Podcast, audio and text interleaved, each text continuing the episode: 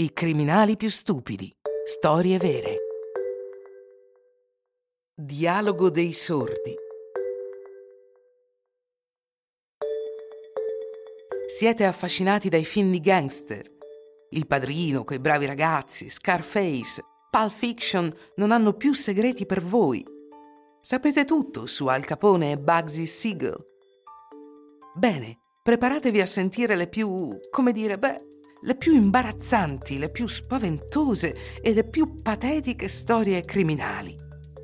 I malavitosi di cui vi parleremo sono più vicini a Rantanplan e Averell Dalton, il più stupido dei fratelli Dalton, che a Pablo Escobar.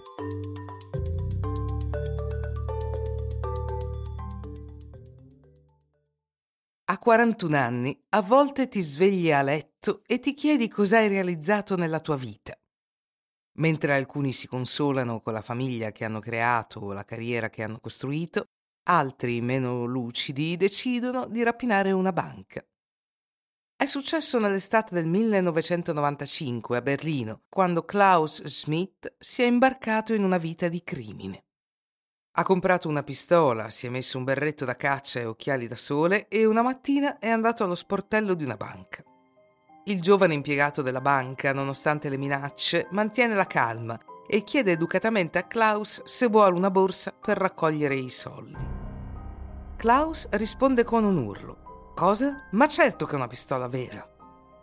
A questo punto il cassiere si rende conto che il rapinatore forse è un po' duro d'orecchi.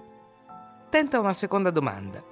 Gli chiede, alzando la voce, quanti soldi vuole avere, ma la sua risposta è ancora fuori strada i marchi tedeschi. Sì, non sono venuto per i rubli, dopo tutto. È ufficiale. Klaus Schmidt è sordo come una campana. L'impiegato tenta allora una manovra audace attivando l'allarme di sicurezza. Un trambusto invade tutta la sala, rapidamente disertata dai clienti che escono in punta dei piedi, sotto il naso di Klaus. Lui non si accorge di nulla, anzi, urla al cassiere di sbrigarsi, ricordandogli più volte che è un killer addestrato e che comincia a perdere la pazienza. Pochi minuti dopo, le sirene della polizia suonano dalla strada. Quattro agenti entrano nella banca e arrestano delicatamente il rapinatore, che non avrà sentito nulla dall'inizio alla fine. Bisogna rendere omaggio all'astuzia del cassiere che ha trovato la scappatoia, anche se il suo coraggio non è stato riconosciuto da tutti. Il signor Smith, per esempio, ha successivamente fatto causa alla banca per abuso di debolezza. Ah, è vero, questi banchieri non si fanno scrupoli a sfruttare gli handicap delle persone oneste, desiderose soltanto di rapinare una cassaforte senza essere disturbate.